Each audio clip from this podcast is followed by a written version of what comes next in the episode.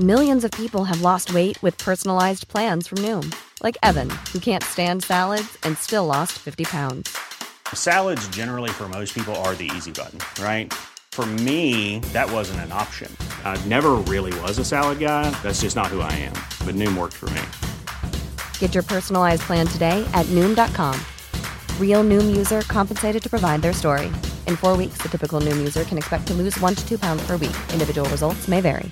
When you're ready to pop the question, the last thing you want to do is second guess the ring. At Bluenile.com, you can design a one of a kind ring with the ease and convenience of shopping online. Choose your diamond and setting. When you find the one, you'll get it delivered right to your door. Go to Bluenile.com and use promo code LISTEN to get $50 off your purchase of $500 or more. That's code LISTEN at Bluenile.com for $50 off your purchase. Bluenile.com code LISTEN. Hey Dave. Yeah, Randy. Since we founded Bombus, we've always said our socks, underwear, and t shirts are super soft. Any new ideas? Maybe sublimely soft. Or disgustingly cozy. Wait, what? I got it. Bombus. Absurdly comfortable essentials for yourself And for those facing homelessness. because one purchased equals one donated. Wow, did we just write an ad? Yes. Bombas. Big comfort for everyone. Go to bombas.com slash ACAST and use code ACAST for 20% off your first purchase.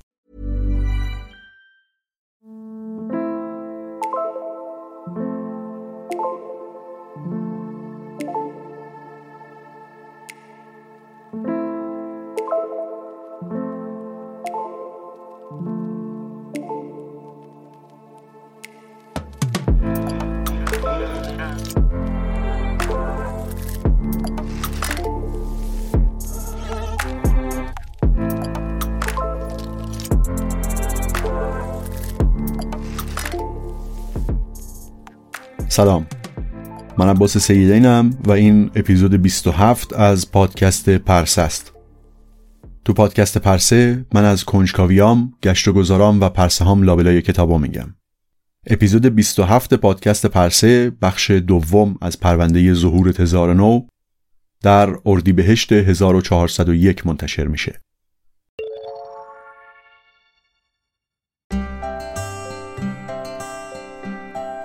آدما با دنبال کردن هدفشون رشد می‌کنن. هدفهای کوچیک یا بزرگ. گاهی توی این مسیر تنهان و گاهی هم در کنار دیگران یاد میدن یاد می‌گیرن و رشد می‌کنن.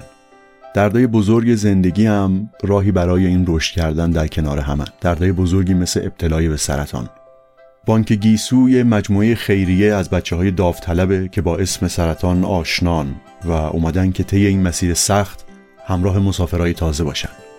اگه خودتون یا عزیزی از شما درگیر بیماری سرطانه از بانک گیسو براش بگید. از شور و شوقی که بچه ها توی کلاس های یوگا، رقص، ورزش و ذهن آگاهی دارن از اهدای بسته های زندگی که شامل کلاهگیس و توربان و هدیه دیگه است از همدلی ها و همفکری های اعضای گروه با هم. بچه های بانک گیسو باور دارن که با تمام تلاطما ولی روح و جسم یه بیمار مبتلا زیباست و نیاز به مراقبت داره. بانک گیسو نقطه امن و پر امید خیلی هست. بانک گیسو رو بشناسید و با بقیه ازش حرف بزنید. آدرس اینستاگرام بانک گیسو رو توی توضیحات پادکست می‌تونید ببینید.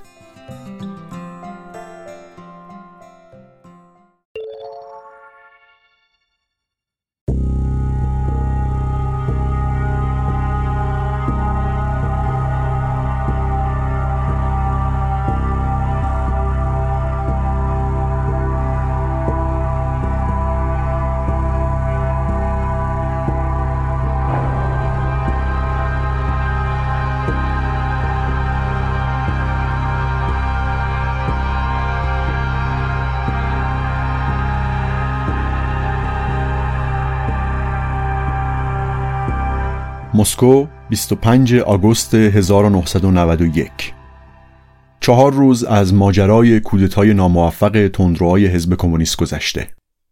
رئیس اداره دارایی حزب کمونیست آقای نیکولای کروچینا خسته و آشفته از جلسه های فشرده و طولانی و سخت برگشته خونه. اون اداره دارایی که کروچینا تقریبا همه عمرش توش کار کرده بود و 7 سالی هم می‌شد که رئیسش بود داشت جلوی چشماش از هم می پاشید. این روزا همه چیز خیلی سریع داشت اتفاق می افتاد.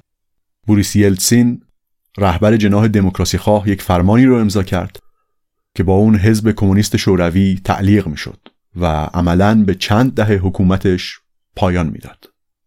کودتای ناموفق علیه یلتسین هم قدرتش رو و هم محبوبیتش رو بیشتر و بیشتر کرده بود. درست به دلیل اقدام به کودتا یلتسین دستور داد که تمام مراکز و دفترهای اداری کمیته مرکزی حزب کمونیست بسته و پلم بشن. توی صدها اتاق و دفتر این کمیته مرکزی رازهای امپراتوری مالی پهناور شوروی پنهان بود. شبکه‌ای با هزاران ساختمون اداری، هتل‌های مختلف، ویلاها و همینطور حسابای بانکی ارز خارجی حزب کمونیست و البته صدها و شاید هزاران شرکت و دفتر خارجی که توی اون دوره پایانی نظام شوروی به عنوان سرمایه های مشترک تو کشورهای مختلف تشکیل شده بود. از طریق همین حسابای بانکی خارجی و شرکت های مرتبط و متصل به اونا حزب کمونیست و حزب های متحدش تو کشورهای دیگه برنامه هاشون رو اجرا می‌کردن این همون امپراتوری بود که آقای نیکولای کروچینای خسته و فرسوده تا قبل از این ادارش می‌کرد اون شب همسر آقای کروچینا زودتر رفت و خوابید. اما صبح اول وقت یه مأمور کاگبه اومد دم در رو بیدارش کرد. نگهبان اون محله بود که مخصوص اقامت و زندگی افراد رد بالای حزب بود. در خونه رو زد و همسر کروچینا رو بیدار کرد. نگهبان گفت که آقای کروچینا از پنجره خونشون تو طبقه هفتم سقوط کرده پایین. کاگبه گفت مرگ کروچینا بر اثر خودکشی بوده اما تا امروز کسی واقعا نمی‌دونه چه اتفاقی افتاده. یک ماهی بعدتر از سقوط غیر مترقبه آقای کروچینا همین اتفاق برای مدیر قبلی اداره دارایی حزب افتاد. گورگی پاولوف اونم از پنجره خونش افتاد پایین. مرگ اونم تو سن 81 سالگی به عنوان خودکشی ثبت شد. یازده روز قبل از پاولوف هم یکی دیگه از مسئولین رد بالای اداره دارایی حزب از پنجره خونش به پایین سقوط کرد. این یکی رئیس بخش آمریکای اداره دارایی حزب کمونیست بود. این هم به عنوان خودکشی ثبت شد.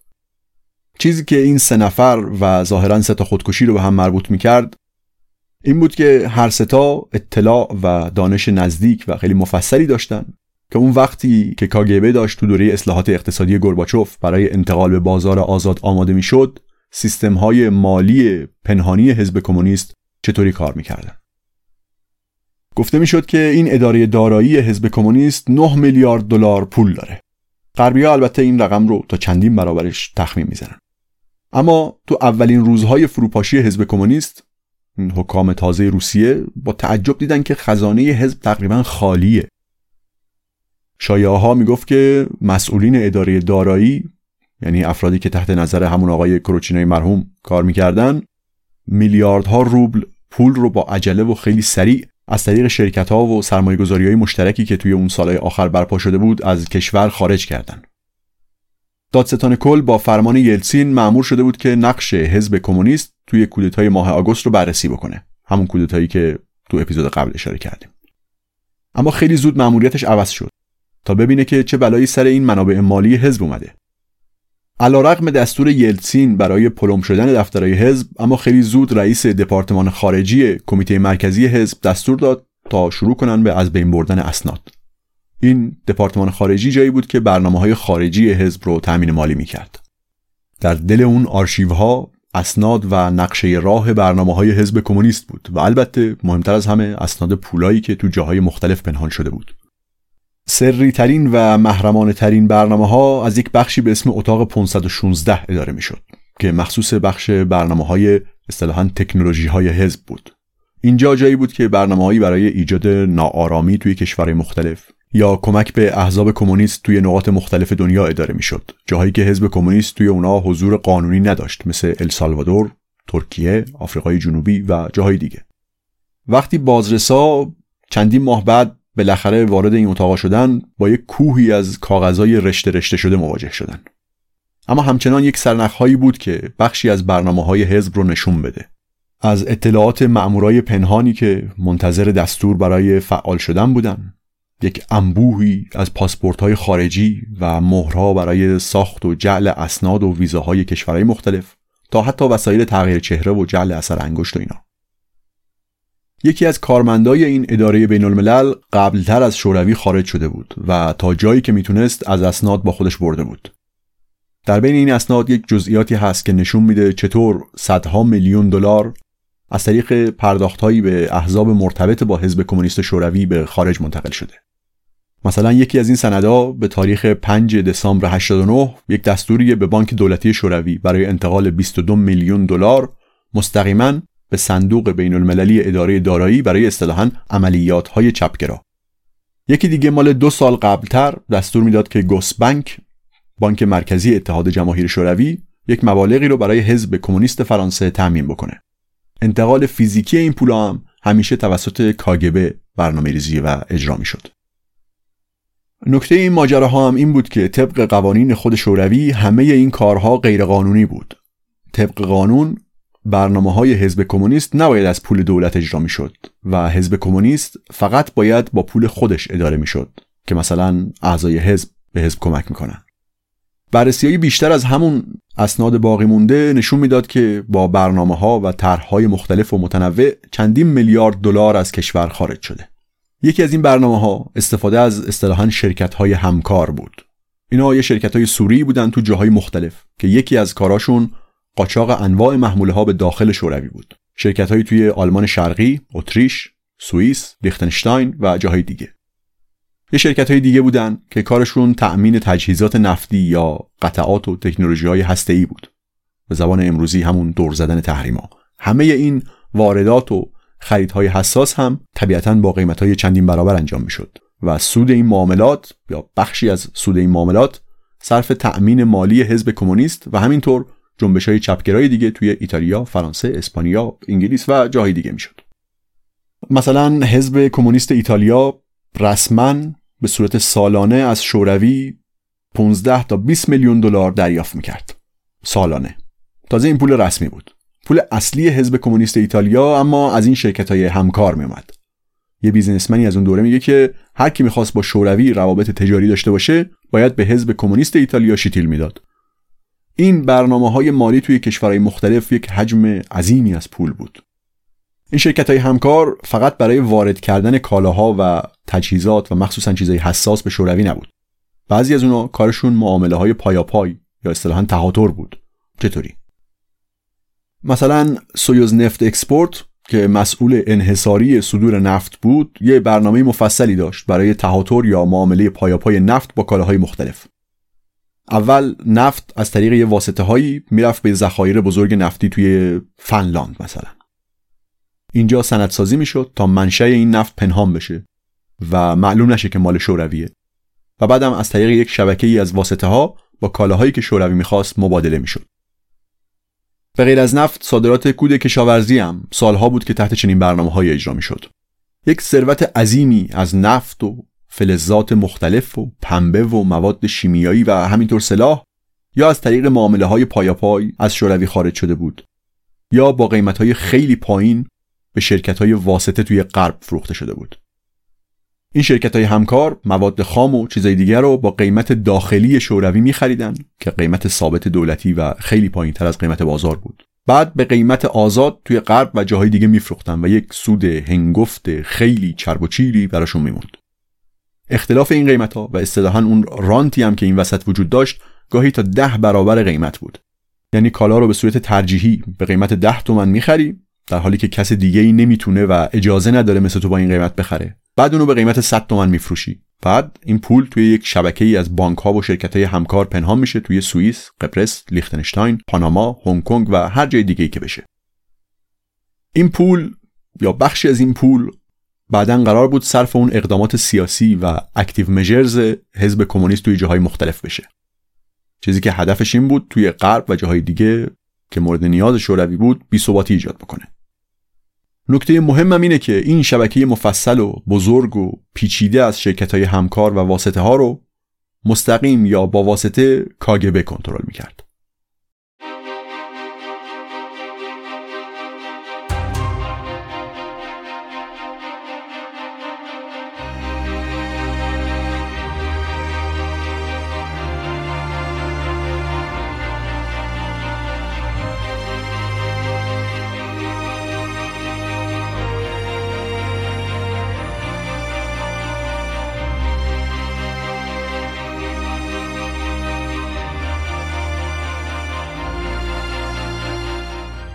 این خارج کردن پول از شوروی طی سالهای آخر حیات رژیم خیلی سرعت و شدت گرفته بود سرپرست آنالیز اقتصادی سازمان اطلاعات ارتش شوروی یک جایی ادعا می‌کنه که بخش عمده از ذخایر مواد اولیه نظامی شوروی یعنی عملا یک کوهی از آلومینیوم، مس، فولاد، تیتانیوم و چیزهای دیگه که قرار بود ماشین نظامی شوروی رو طی چند دهه بعد تامین بکنه با یک سرعت حیرت انگیزی از کشور خارج شده بود.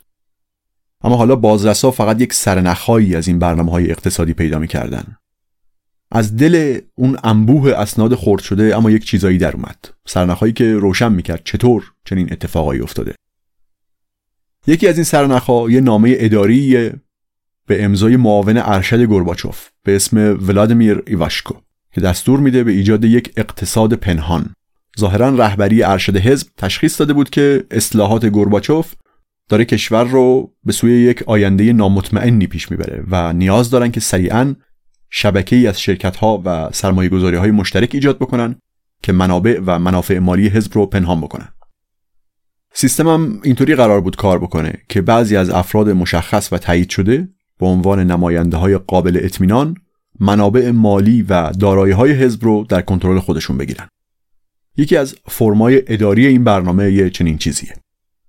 من جای خالی عضو حزب کمونیست اتحاد جماهیر شوروی از تاریخ جای خالی شماره عضویت جای خالی. بدین وسیله تایید می نمایم که آگاهانه و داوطلبانه تصمیم گرفتم که امین مالی حزب شده و اموری را که حزب در هر جایگاه و موقعیتی برایم تعیین می نماید بدون افشا کردن عضویتم به عنوان امین مالی حزب به انجام برسانم. بدین وسیله متعهد می شوم تا منابع مالی و کالایی حزب را که تحت کنترل من قرار داده شده به دقت محافظت نموده و متضمن می شوم تا این منابع را با اولین اعلام بازگردانم هر آنچه در نتیجه فعالیت های اقتصادی هم با منابع مالی حزب تحصیل خواهم کرد را دارایی حزب دانسته و متضمن می شوم تا در هر زمان و مکان خواسته شده آن را تحویل نمایم. بدین وسیله متعهد می شوم تا محرمانگی شدید این اطلاعات را مراعات نموده و دستورات حزب را که از طریق افراد صلاحیت دار به من ابلاغ می شود اجرا نمایم. امضا جای خالی. معنی این سند چی بود؟ یک کلونلی از بخش اطلاعات خارجی کارگبه موضوع رو بعدا اینجوری توضیح داد. گفت که خودش یکی از کسایی که معمور شده تا دارایی و ثروت حزب رو کنترل بکنه یکی از همین افراد امین اصطلاحا مامورای اطلاعات خارجی کاگبه رو می آوردن برای این کار چون اینا به خاطر اینکه یک مدت طولانی توی کشورهای خارجی بودن با روش کار سیستمای مالی غربی آشناتر بودن این مامورا گزارش هاشون رو به آقای کروچینا می‌دادن. همون دوستمون که از بالکن خونش تو طبقه هفتم افتاد پایین. به غیر از کروچینا این امین ها این کسایی که مأمور اداره پولهای حزب بودن فقط به رئیس کاگبه و همینطور به خزاندار کمیته مرکزی حزب گزارش می‌دادند. یعنی یک ثروتهای عظیم و پنهانی در دست گروهی از افراد قرار می گرفت که عملا هیچ کس حتی از وجودشون هم خبر نداشت. و این افراد امین هم به جز یک عده انگشت شماری از مقامات ارشد قرار نبود اصلا به هیچ کس جواب پس بدن. این برنامه قرار بود باعث بشه که فارغ از اینکه در آینده چه اتفاقی میفته ساختار حزب یک منبع درآمد مستقلی داشته باشه و در مواقع لزوم بتونه خرج فعالیت های حزب توی نقاط مختلف بکنه. فقط باید یک شبکه ای از افراد قابل اطمینان برای این کار انتخاب می شدن. یعنی همونطور که اشتازی پلیس مخفی آلمان شرقی داشت درست قبل از فرو ریختن دیوار برلین پولایی رو یک شبکه از شرکت های سوری منتقل می کرد کاگبه در شوروی هم داشت آماده می شد برای تغییر رژیم و کاملا می‌دونست که انحصار قدرتش داره از دست میره. اما وقتی کودتای سال 91 شکست خورد آگوست سال 91 حزب کمونیست یک شبه انگار محو شد و اصلا معلوم نبود که چه بلایی سر اون شبکه و ساختاری که برای کنترل و محافظت از ثروت حزب برپا کرده بودن اومده. یا اصلا کی مسئول این کاره؟ حتی درست هم معلوم نبود که این افراد امین کیا بودن کجان رقم پولا و سهام و دارایی هایی که در اختیار ایناست چقدره. وسط هیاهو و آشوب فروپاشی شوروی انگار خیلی میل و اراده جدی هم برای پیدا کردن این پولها و روابط مالی نبود. توی یک مقطعی دولت یلسین اومد و یه دفتر حسابرسی و بازرسی بین المللی خیلی بزرگ به اسم کرول رو استخدام کرد تا دنبال این پولای حزب بگردن. یه قرارداد 1.5 میلیون دلاری با دفتر کرول بستن. اما بعد از یک سال و نیم تقریبا جستجو تو اطراف و اکناف دنیا چیز خاصی پیدا نکردن. و البته یکی از دلایلش هم این بود که خود دولت میلی برای پیدا کردنشون نداشت. رئیس کرول هم یه جا گفته بود که ظاهرا تنها هدف دولت روسیه این بود که از اسم ما استفاده بکنه که بگن ما داریم دنبال پولا میگردیم. اون مأمورها و ساختار بخش اطلاعات خارجی کاگبه حالا کلیددار اون ثروت پنهان بودن. در نهایت وقتی شوروی فرو پاشید وقتی سر و صداها خوابید این آدمای کاگبه بودن که می‌دونستن پول کجاست و دست کیه. آدمایی که کارمند دولتی بودن که دیگه وجود نداشت. این یک بخشی از جو و اتفاقات اقتصادی سیاسی اون سال است و ماهای آخر حکومت شوروی. چیزی که به زبان خود اسناد میشه اسمشو اقتصاد نامرئی شوروی گذاشت. حزب کمونیست و مخصوصا شاخه خارجی کاگبه سرویس اطلاعاتی حکومت ثروت هنگفت و عظیمی رو طی سالها در خارج از شوروی نگهداری می‌کرد. و این خروج ثروت توی سالها و ماهای آخر خیلی هم شدت و سرعت گرفته بود. و حالا تو بهبهه فروپاشی کاگبه داشت اسناد و مدارک این پروژه ها رو از بین می برد و عوامل ارشد این برنامه ها هم یکی یکی داشتن از پنجره ها و بالکن های خونشون به پایین صعود می‌کردن. اما به موازات این اقتصاد نامرئی یک اقتصاد مرئی هم وجود داشت. نظام اقتصادی متمرکز دولتی که هرچی میگذشت ناکارآمدی و مشکلاتش بیشتر می‌شد. همین مسائل هم بود که باعث اوج گرفتن گورباچوف شد که به دنبال یک نوعی از اصلاحات بود هم اصلاحات سیاسی و هم اقتصادی. اما این اصلاحات اقتصادی گورباچوف چطور عمل کرد؟ چون همونجوری که بعدا می‌بینیم این اتفاقا پیامدهای خیلی خیلی گسترده ای توی آینده روسیه داشته و همین هم داره. Planning for your next trip? Elevate your travel style with Quince. Quince has all the jet-setting essentials you'll want for your next getaway, like European linen, premium luggage options, buttery soft Italian leather bags, and so much more. And it's all priced at 50 to 80% less than similar brands. Plus, Quince only works with factories that use safe and ethical manufacturing practices. Pack your bags with high-quality essentials you'll be wearing for vacations to come with Quince. Go to quince.com slash trip for free shipping and 365-day returns. Millions of people have lost weight with personalized plans from Noom, like Evan, who can't stand salads and still lost 50 pounds. Salads generally for most people are the easy button, right? For me, that wasn't an option. I never really was a salad guy. That's just not who I am. But Noom worked for me. Get your personalized plan today at Noom.com. Real Noom user compensated to provide their story. In four weeks, the typical Noom user can expect to lose one to two pounds per week. Individual results may vary.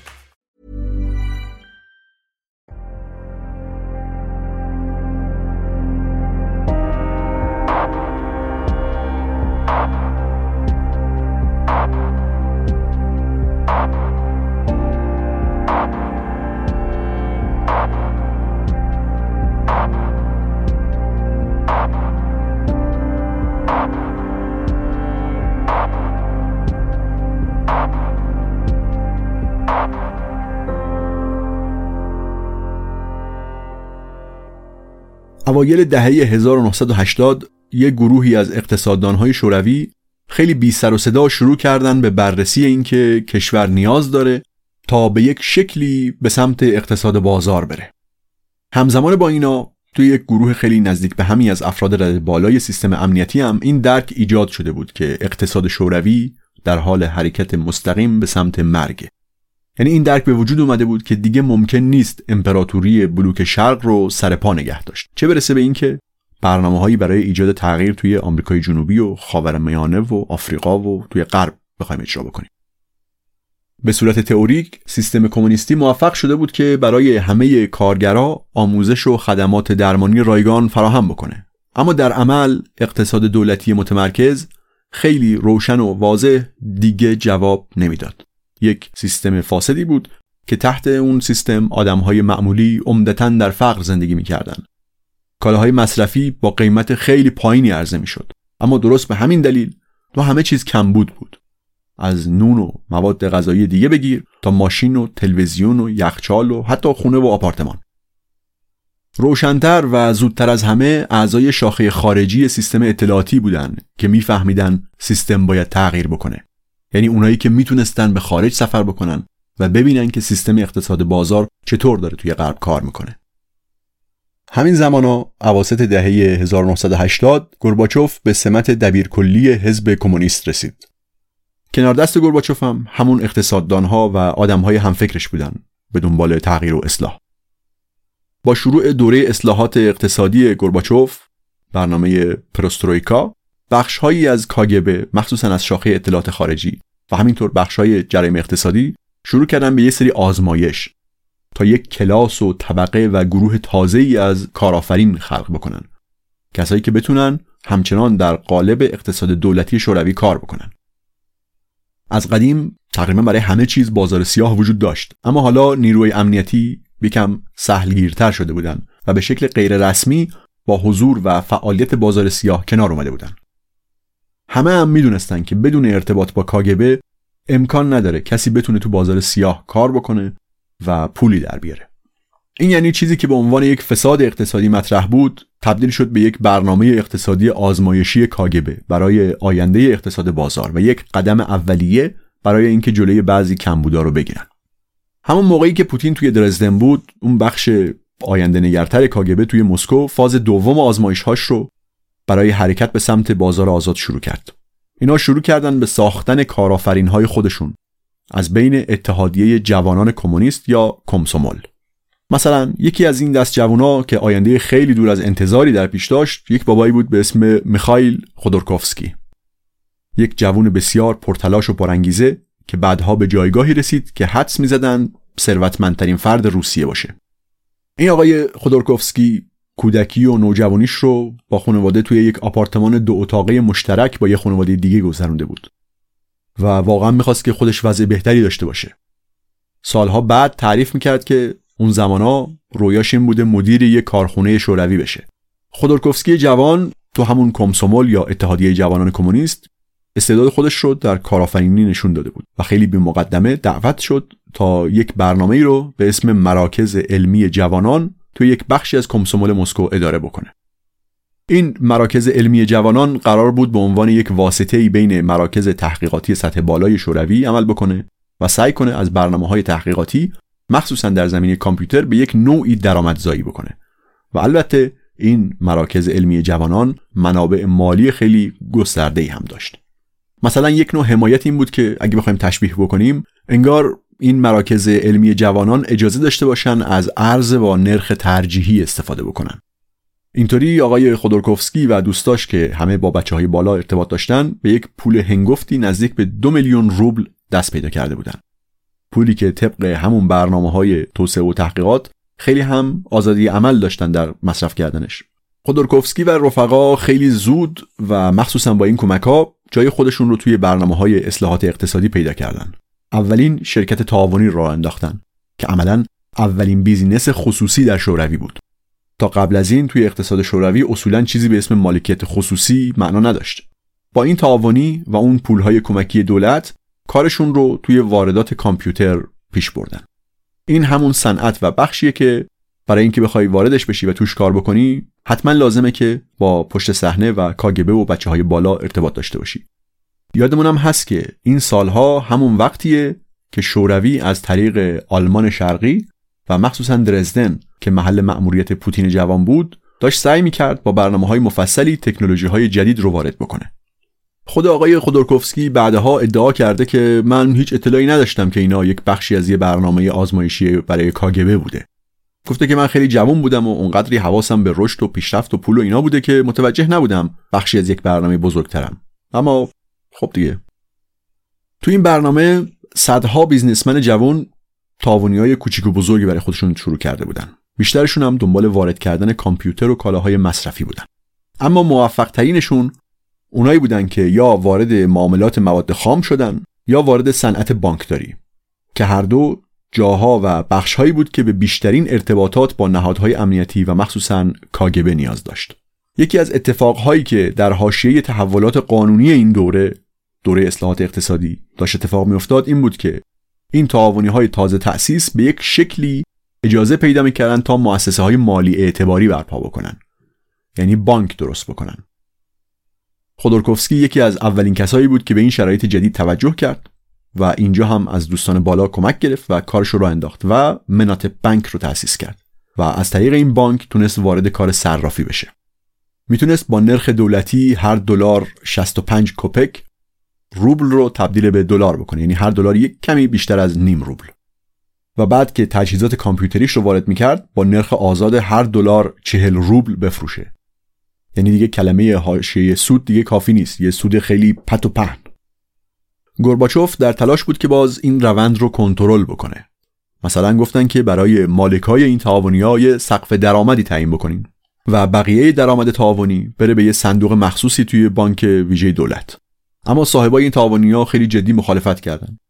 گورباچوف دنبال یک روند تدریجی برای تغییر بود.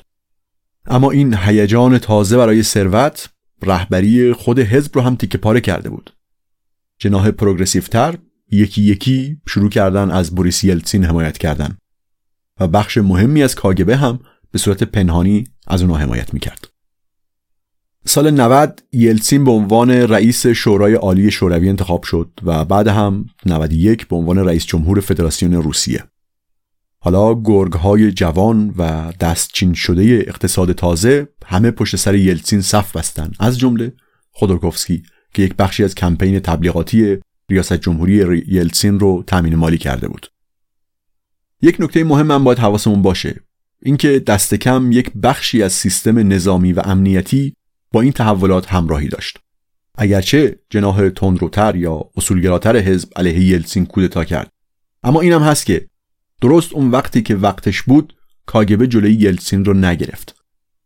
می‌تونستن وقتی صبح روز کودتا یلتسین خیلی با عجله از قزاقستان برگشت مسکو بازداشتش بکنن.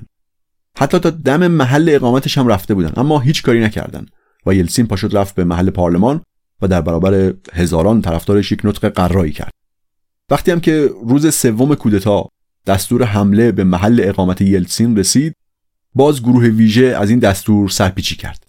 این یعنی یک بخش مهمی از حزب و کاگبه دیگه به وضوح از جناح دموکراسی خواه حمایت کرده بود. چون نمی‌خواست دیگه اون سیل ثروتی که به راه افتاده بود اینو متوقفش بکنه. دیگه قول جادو از چراغ خارج شده بود.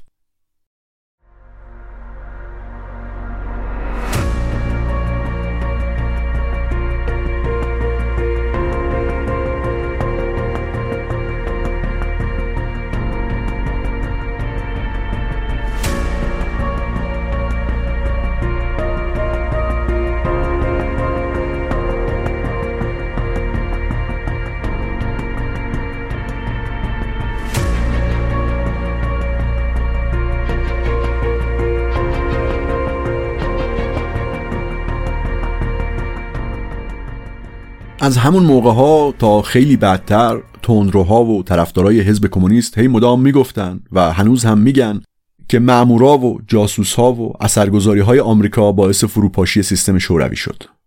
می‌گفتن و هنوزم میگن که کسی مثل یاکوفلف که به نوعی نظریه پرداز و پدرخوانده برنامه های اصلاحات اقتصادی گرباچوف بود این مأمور آمریکاست. یا می‌گفتن یلتسین دست نشونده و مأمور سربراه آمریکاست. البته در اینکه آمریکا مدام در تلاش بود تا به شکل‌های مختلف روی شوروی اثر بذاره و باهاش مقابله بکنه هیچ شکی نیست. اما حقیقتش اینه که اون انقلابی که شوروی را از بین برد و به چند دهه حاکمیت حزب کمونیست خاتمه داد یک انقلاب بدون خون و خونریزی بود. درست به این دلیل که خیلی ها در درون خود سیستم دیگه نمی‌خواستن که حزب یا نظام سوسیالیستیش دوام پیدا بکنه. شوروی فرو پاشید چون افراد رده های دوم و سوم دیگه هیچ علاقه به بقای اون نداشتن. اونها یه راهی پیدا کرده بودن تا توی سیستم تازه بهتر بقا پیدا بکنن. این یعنی فروپاشی در نهایت یک کار داخلی بود. فروپاشی از درون بود. وقتی هم که کمی بعدتر ساختار کاگبه تغییر کرد بخش اطلاعات خارجیش دست نخورد و فقط اسمش عوض شد. با فروپاشی یک لشکری از مأمورای سابق کاگبه که دیگه انگیزه برای کار توی سیستم امنیتی نداشتن وارد بازار شدن. و تمام اون روابط امنیتیشون رو هم با خودشون بردن به دنیای business. مثل پوتین که کنار دست سوبچک شهردار سن پترزبورگ مشغول کار شده بود این مأمورها هم گوشه و کنارا و توی سایه ها مشغول کار و زندگی شدن. توی اون آشوب و هیاهوی فروپاشی دولت جدید دولت یلسین تو پرداخت حقوق معلما و دکترا و بقیه کارگران هم مشکل داشت. اما یه راه های دیگه ای برای تامین مالی دولت پیدا کردن. مثلا یه موردش یه مبلغ 200 میلیون دلاری بود از فیدل کاسترو. مبلغی که کاسترو داده بود به شاخه اطلاعات خارجی کاگبه تا همچنان کوبا اجازه داشته باشه تا از تجهیزات و سیستم شنود شوروی سابق استفاده بکنه. این مبلغ هم طی یه فرایند مبادله پایاپای یا تهاتر خیلی پیچیده بین نفت و شکر به دست دولت جدید رسید. درست مثل اون برنامه های قاچاقی که کاگبه از طریق اون به صلاح شرکت های همکار انجام می‌داد این مبادله 200 میلیون دلاری وقتی انجام شد که کل بودجه دولت برای سال 92 148 میلیون دلار بود نیمه اول دهه 90 کاگبه همچنان یک نیروی قدرتمندی در پشت صحنه اقتصاد بود. معمورها و عوامل و روابطش همه جا بودن. چه مستقیم و سازمانی و چه غیر مستقیم از طریق همه اون کارمندها و مامورای سابقی که حالا به عنوان یه شهروند معمولی داشتن تو جاهای مختلف کار می‌کردن. این آدم هایی که قبلا معمور امنیتی بودن اینا بیشتر از یه فرد ساده بودن. اینا جزو یک شبکه غیر رسمی و غیر متشکلی از ارتباطات بودن که بدون اون شبکه عملا هیچ کاری امکان انجام شدن نداشت دولت داشت تلاش می‌کرد تا هرچه زودتر و سریعتر نظام بازار رو توی اقتصاد کشور برپا بکنه اما میراث دوره شوروی همچنان بر این اقتصاد سنگینی می‌کرد. اینکه بخوان اون سیستم روابط شبه مافیایی رو که عملا کل دولت رو در دوره شوروی شکل می‌داد محو بکنن عملا ممکن نبود. آدمها و روابط همون آدمها و روابط قبلی بودن. دولت تقریبا یک شبه قیمتها رو بعد از چند دهه کنترل دولتی آزاد کرد. کل جامعه به سختی در تقلا برای بقا بود و اون وسط قولای تازه وارد نظام جدید کسایی مثل خودورکوفسکی یا کسایی که بعدا ازشون اسم می‌بریم برزوفسکی باز از این وضعیت بهرهمندتر شدن. دور جدید برنامه های اصلاح اقتصادی خصوصی سازی بود. یک خصوصی سازی گسترده و مفصل از بنگاه های دولتی. و اینجا هم این قولهای تازه وارد حسابی بهره بردن. تنها کسایی که پول داشتن تا توی این اصطلاحا خصوصی سازی ها شرکت بکنن همون قشر الیتی بودن که از قبل و دوره گرباچوف هم بخش عمده ای از جریان مالی این بنگاه ها و پروژه های اقتصادی رو در کنترل خودشون داشتن. همونایی که مؤسسه های مالی اعتباری تازه رو تأسیس کرده بودن همونایی که کارشون رو از آزمون و خطاهای کاگبه و بازار سیاه و برنامه های حمایتی دولتی تحت نظر کاگبه شروع کرده بودن.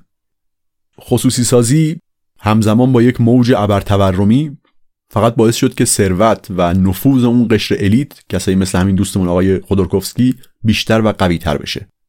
و البته کم کم بتونن از اون مردای کاگبه که این جوونا رو از کمسومول را انداخته بودن جلو بزنن. نقطه عطف این داستان نقطه عطف این جلو زدن هم وسط دهه 90 بود. سال 95 که اولین انتخابات ریاست جمهوری بعد از شوروی داشت انجام می‌شد.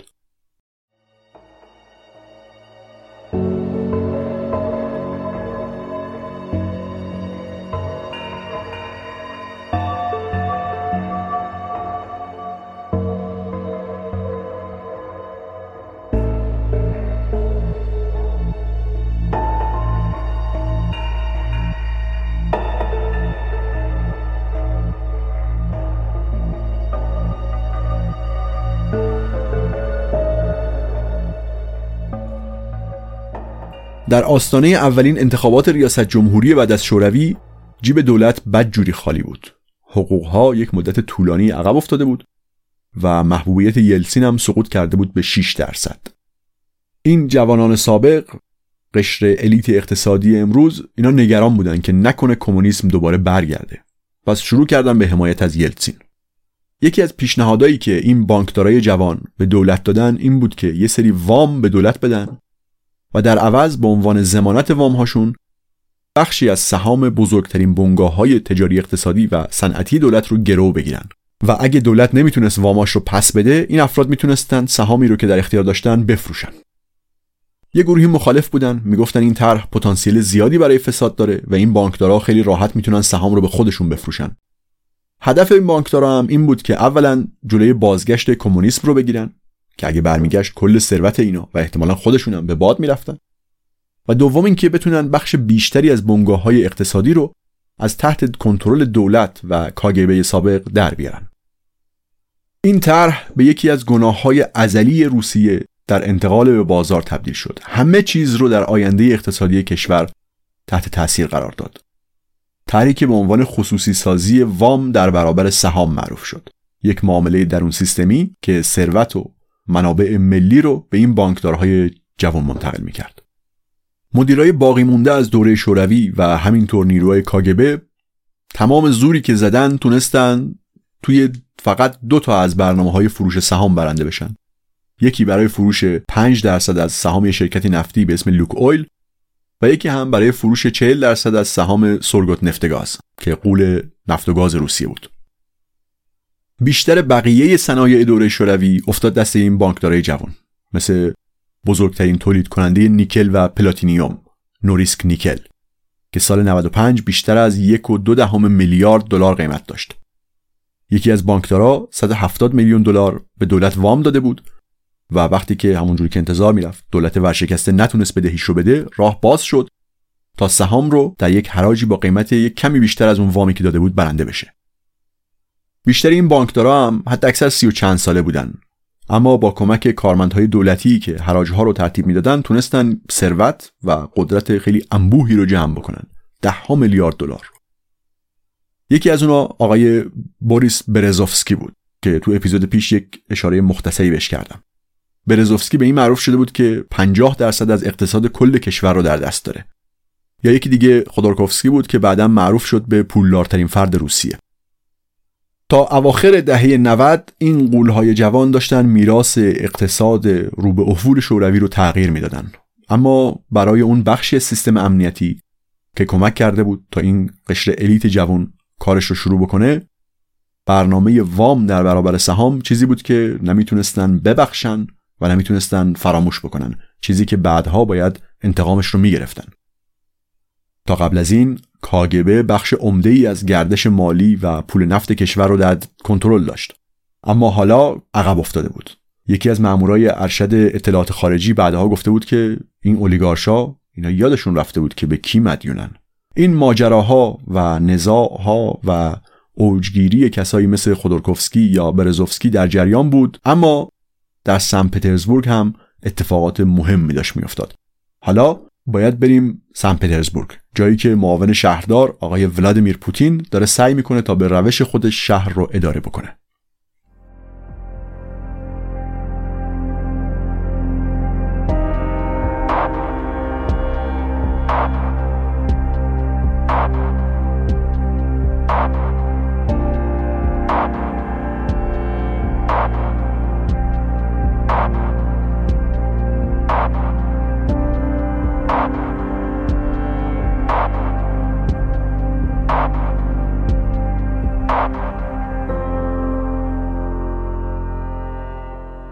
تو این سالا پوتین توی سن پترزبورگه.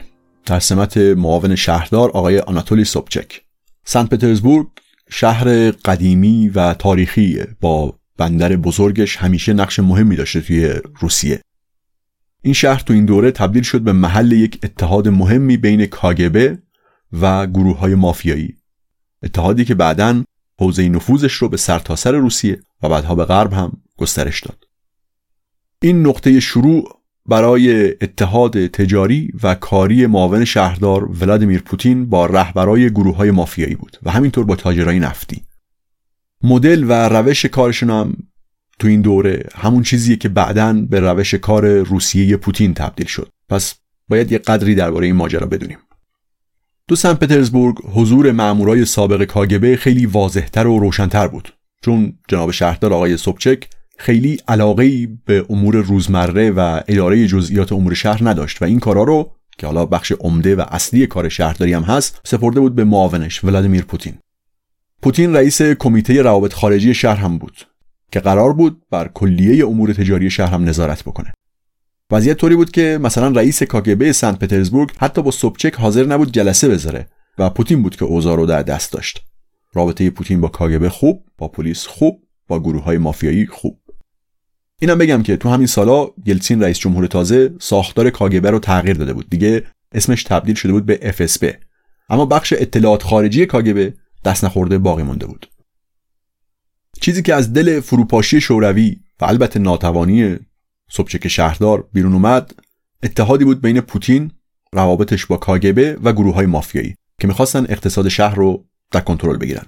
فروپاشی شوروی برای اینا یک فرصتی برای پولدار شدن بود و مخصوصا برای پوتین و متحداش توی کاگبه یک فرصتی برای انباشتن پول و منابع پنهانی تا بتونن شبکه روابطشون رو حفظ بکنن و موقعیتشون رو توی سالهای آینده تثبیت بکنن. اما اوضاع سنت پترزبورگ چطور بود؟ جیب شهر حسابی خالی. هیچ پولی برای واردات نبود و قفسه فروشگاه های شهر به سرعت در حال خالی شدن بود. تولید مواد غذایی در وضعیت خیلی ناجوری بود. خیلی از مزارع اشتراکی به حال خودشون رها شده بود و همون مقدار محصول تولیدی توی اون مزارع هم داشت از بین می‌رفت. تو همین اوضاع نرخ جرم و جنایت هم بالا رفته بود. تو اون آشوب فروپاشی شوروی نهادهای قدرت دود شده بودن رفته بودن هوا و گروه های جرایم سازمان یافته و مافیا بالا اومده بودن تا جای خالی اون نهادهای قدرت رو پر بکنن. برای جبران کمبود مواد غذایی یک برنامه تهاتری به راه افتاد از طرف مقامات شهری که اجازه می‌داد از کشورهای خارجی غذا وارد بکنن. ظاهرا این تنها راهش بود.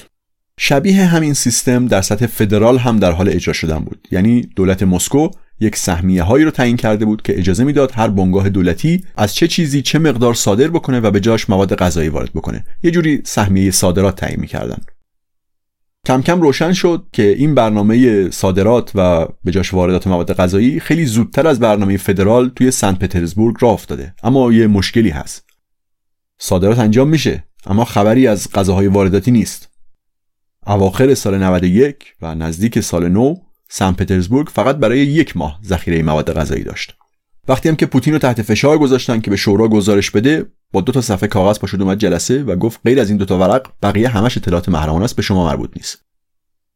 یکی از اعضای شورا که پی ماجرا رو گرفت و البته بعدها فرسوده و خسته و شکست خورده منزوی شد یک خانمی بود به اسم مارینا سالیه. تحقیقات این خانم نشون داد که شورای روابط خارجی که پوتین مسئولش بود بیشتر از 95 میلیون دلار مجوز صادرات داده در حالی که عملا هیچ غذایی در مقابلش وارد نشده. تازه علاوه بر این یک رقم 900 میلیون دلاری هم مجوز صادرات از طرف دولت فدرال داده شده بود که سرنوشت اونم روشن نبود. شرکت هایی که مسئول اجرای این برنامه صادرات و در عوضش واردات غذا بودن یه شرکت های گموگوری بودن و کمیسیون های خیلی عجیب و غریب و بالایی هم توی قرارداد براشون در نظر گرفته بودن. از 25 درصد تا 50 درصد ارزش معاملات به جای رقم مرسوم 3 4 درصد کمیسیون. تازه توی قراردادها این امکانم به این شرکت ها داده بودن که مواد خام رو مثلا آلومینیوم رو با نرخ خیلی پایینتری از قیمت بازار بخرن. یکی از مجوزهایی که پوتین صادر کرده بود رقم مواد خام رو 2000 درصد پایینتر از ارزش بازار تعیین کرده بود. این حالا بگم بد نیست که این شرکتی که این مجوز رو گرفته بود یکی از مدیرای ارشدش برادر یکی از همکلاسی های پوتین بود. حالا این فقط یه مثال بود. یا مدیر یه شرکت دیگه ای توی این برنامه کسی بود که توی برنامه انتقال تسلیحات نظامی شوروی از آلمان شرقی همکار پوتین بود و توی اون روزهای مأموریت پوتین توی درزدن باش رابطه نزدیکی داشت. هیچ روند قانونی و مزایده و اینا هم در کار نبود. مجوز صادرات و واردات مواد غذایی به کسایی داده می‌شد که شخصا با پوتین رابطه داشتن و اون می‌تونست کنترلشون بکنه. این روش کاری که خانم سالیه کشف کرد تقریبا عین همون روشی بود که شرکت های همکار کاگبه تو دوره پایانی شوروی استفاده می‌کردن. این برنامه تأمین مواد غذایی نتیجه خیلی افتضاحی داشت. فقط یک کسر ناچیزی از مواد غذایی که قرار بود وارد شد. از این برنامه یه روایت دیگه هم هست. بعدها سال 2013 یکی از مامورای ارشد کاگبه به اسم فیلیپ تروور گفت که این برنامه اصلا برای تامین غذا نبود. در واقع کلا هدفش از اول یک چیز دیگه ای بود. گفت که تو اون وضعیت فروپاشی دولت مرکزی یه سری پروژه های خیلی حیاتی رو هوا مونده بود. و برای اینکه همه چیز از بین نره ما باید یک کاری می‌کردیم. بعد از فروپاشی شوروی دولت روسیه بدهی های جمهوری های شوروی رو در عوض دارایی های خارجیشون گردن گرفت و بعدم تقریبا بلافاصله خودش رو ورشکسته اعلام کرد. تو این وضعیت که حسابای دولتی همه بسته بود باید به یک طریقی به اون شرکت های همکار پول میرسوندیم بدون اینکه کسی بفهمه. این برنامه تهاتر مواد خام با غذا یه راهی برای این کار بود. مثلا بعضی تجهیزات هسته‌ای باید به کشور می‌رسید و فورا هم باید می‌رسید. یا یکی دیگهش اینکه باید به یک شرکتی پول می‌دادیم که تجهیزات خیلی دقیق مهندسی برای مدیریت فاضلاب شهر رو تامین بکنه. اگه اینا نمی‌رسید کل شهر تا زانو تو فاضلاب فرو می‌رفت. این طرح که از قبلش خیلی هم پولدار شدن برای جابجایی پول توی یک چنین شرایط وخیمی بود. اما این برنامه ها بدون هیچ نظارتی اجرا می شد و گفته میشه که بیشتر ارزش چیزهایی که صادر شد به جای پرداخت بدهی ها و انجام پروژه های ضروری برای تأمین مالی شبکه روابط خارجی کاگبه استفاده شد. تو این دوره تو سن پترزبورگ چند تا گروه مافیایی حضور دارن. یکی از اونا یه گروهی به اسم تامباف. این گروه ها یه سری بیزینس های سوری و ظاهری دارن و با گروه های قدرت مثل همون مامورای کاگبه سابق و FSB فعلی رابطه خیلی نزدیکی دارن. آدمای کاگبه که توی این دوره کنترل اقتصاد سن پترزبورگ رو در دست گرفتن در مقایسه با نسل قبلیشون ذهن مالی و اقتصادی خیلی قویتری داشتن. اینا خیلی زود خودشون رو با وضعیت بازار و سرمایهداری تطبیق دادن. مثل نسل قبلی ها درگیر ایدئولوژی کمونیستی نبودن. براشون ثروت مهم بود و حفظ جایگاهشون. گروه های مافیایی با همکاری نیروهای پنهان و آشکار کاگبه به تدریج کنترل اقتصاد شهر سن پترزبورگ رو دست خودشون گرفتن. مثلا سن پترزبورگ یک بندر و یک ترمینال نفتی بزرگ داشت. دو تا جواهر اقتصادی که با ترکیبی از زور و خشونت و همینطور سیاسی بازی و روابط پشت پرده دست این گروه ها افتاد. چطوری؟ طی برنامه های خصوصی سازی شهرداری شروع کرد به فروختن بخشی از سهامش توی بندر سن پترزبورگ. خریدار ترجیحی این سهام کی بود؟ مثلا یک بابایی به اسم ایلیا ترابر از سران مافیای سن پترزبورگ که روابط نزدیکی هم با بچه های بالا داشت و تونست رقیباش رو کنار بزنه و سهام رو بخره. خریدن سهام همراه بود با اینکه نیروهای مافیایی مدیرای دولتی بندر و ترمینال نفتی رو تحت فشار بذارن که کنار برن. تهدید کنن ترور کنن یا هر کاری که باعث بشه فرایند خرید سهام به نفع ترابر و همکاراش انجام بشه. یعنی پنهانی با روش های خشن اعمال زور می‌کردن و به صورت رسمی در مزایده فروش سهام شرکت می‌کردن. روی کاغذ دولت همچنان 49 درصد از سهام رو در اختیار داشت. 20 درصد از طریق دولت فدرال و 29 درصد هم از طریق شهرداری. بعد از اینکه ترابر سهام رو خرید یک اتفاقی افتاد. در طول روندهای اداری و قانونی ظاهرا یک خطایی پیش اومد. به قول یکی از کارمندها صحو قلم شد و شهرداری حق رأیش رو بابت اون 29 درصد سهامی که داشت از دست داد. یعنی کنترل کامل تصمیم گیری و اداره بندر افتاد دست ترابر و همکاراش به عنوان سهامدارای عمده. همین روابط هم بود که باعث یه سری قراردادهای انحصاری و اختصاصی برای رفقا و همکارا می‌شد. کسایی که با پوتین هم رابطه نزدیکی داشتن. مثلا توی یک مورد یه قرارداد انحصاری بسته شد که یکی از شرکت های متعلق به ترابر و همکاراش بشن تأمین کننده انحصاری سوخت برای آمبولانس ها و تاکسی ها و ماشین پلیس شهر. این فقط یکی دو قلم از ماجراهای اون دور است. اتحاد بین شهرداری سن پترزبورگ با گروه های مافیایی مثل تامبوف و نیروهای کاگبه باعث شد سن پترزبورگ به یک هاب بزرگ برای قاچاق مواد مخدر از کلمبیا به سمت غرب تبدیل بشه. چندین سال بعد سال 97 رئیس اداره دارایی سعی کرد حق رأی شهرداری رو دوباره احیا بکنه که دولت بتونه یک کنترلی در اداره بندر و ترمینال نفتی پیدا بکنه. این آقا خیلی مستقیم ترور شد. یکی از همکارای ترابر بعدا به صورت ضمنی تایید کرده بود که بله دلیل کشته شدن این بابا همین بود که داشت تلاش می‌کرد کنترل ترابر و همکاراش رو روی بندر محدود بکنه. برای پوتین و متحداش تو کاگبه هم این رابطه ای که با هم و با گروه های مافیایی شکل داده بودن ضروری بود تا بتونن یک حد اقلهایی از نظم و کنترل رو بر اون فضای آشوب زده بعد از فروپاشی شوروی حاکم بکنن. اما حتی اگه این تحلیل هم درست باشه در عمل یک تاراج و قصب منابع و ثروتها بود. طرح نفت در برابر غذا هم در ظاهر برای تأمین نیازهای شهر به افتاده بود. اما تنها دستاوردش این بود که یک شبکه ای از پولهای کثیف درست بکنه که با اون شبکه های کاری کاگبه رو سر پا نگه دارن. همین روند در آینده در مقیاس خیلی بزرگتری انجام شد. زمانی که پوتین رئیس جمهور شده بود. اون موقع پوتین و متحدا شروع کردن به قصب و کنترل های استراتژیک اقتصاد. به یک شبکه خیلی نزدیک و فشرده از روابط تشکیل دادن که بزرگترین و بیشترین حجم پولای کشور رو تحت کنترل داشت. اونایی که تو ماجرای بندر سنت پترزبورگ با پوتین همکاری کرده بودن بعد از به قدرت رسیدنش هم دنبالش کردن. مثلا کسی به اسم گنادی تیمچنکو که به عنوان مشاور پوتین بود و بعدتر به بزرگترین تاجر نفت روسیه تبدیل شد. دستیارها و شرکای ترابر به اداره کننده های ارشد و اصلی گازپرام تبدیل شدن که قول دولتی تولید و فروش گاز بود. سال 96 آقای سبچک شهردار توی انتخابات شکست خورد. بعد از این شکست پوتین بلافاصله استعفا داد. روایت رسمی اینه که پوتین به خاطر وفاداری به سوبچک استعفا داده. اما در واقع پوتین حتی کمتر از یک ماه بیکار موند و خیلی سریع رفت مسکو تا اول یک جایگاه خیلی خوبی به عنوان معاون مدیر اجرایی کاخ کرملین بگیره. بعدم به فاصله کمی به عنوان رئیس اداره دارایی منصوب شد که وارث تمام اون ثروت‌های شوروی توی هلدینگ‌های خارجی بود. این شروع اوجگیری افسانه‌ای پوتین بود. یک سال بعد از رفتنش به مسکو به عنوان معاون رئیس دفتر یلتسین منصوب شد که سومین نفر پرقدرت کرملین بعد از رئیس جمهور بود و فقط سه ماه بعدش شد رئیس FSB همون کاگبه سابق. اون موقع درجه نظامی پوتین معادل سرهنگ دومی بود و سابقه نداشت کسی با کمتر از درجه ژنرالی رئیس دستگاه امنیتی بشه. اما متحدا و حامیای پوتین می‌گفتن که جایگاه پوتین به عنوان معاون رئیس دفتر ریاست جمهوری باعث میشه که درجهش معادل بالاتر از ژنرال قرار بگیره. حتی دوستا و متحدای قدیمی پوتین توی سن پترزبورگ هم از این ترقی سریعش شوکه شده بودن. بعضی از همکارای سابق می‌گفتن که ژنرال های کاگبه دارن هدایتش می‌کنن و به عنوان عامل خودشون دارن اونو بالا و بالاتر میفرستن. وقتی پوتین به ریاست افس برسید شروع کرد به پاک کردن رد پای روابطش توی سن پترزبورگ.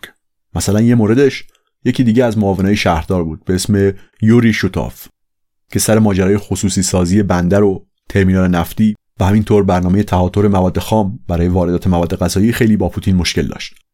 یک مدت کوتاهی بعد از اینکه پوتین شد رئیس FSB این آقا رو دستگیرش کردن و با چند تا اتهام سنگین فرستادنش به یه اردوگاه خیلی پرتی تو سیبری و دیگه هم از اونجا برنگشت. چیزایی که همزمان با اوجگیری پوتین اتفاق میافتاد خطرناک بود. کشور داشت به سمت یک بحران اقتصادی می‌رفت. از طرف دیگه وضعیت سلامتی یلتسین هم خوب نبود. و ظاهرا ژنرال های کاگبه داشتن آماده می شدن که برگردن به قدرت. اتفاقی که خیلی هم طول نکشید. اما چطور شد که سال 2000 پوتین یک آدم نسبتا جوان که به جز یک عده اندکی هیچکس نمیشناختش به ریاست جمهوری رسید؟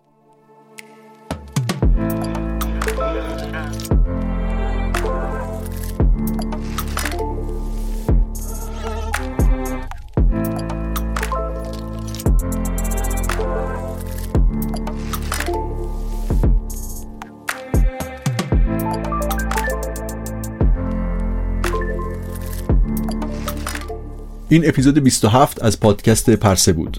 منابع این پرونده و همینطور آدرس اینستاگرام بانک گیسو توی توضیحات پادکست هست. ممنون از شما که پادکست پرسه رو میشنوید دنبال می‌کنید به دوستاتون معرفی می‌کنید. و همینطور ممنون از دانیال کشانی برای طراحی پوسترای این پرونده.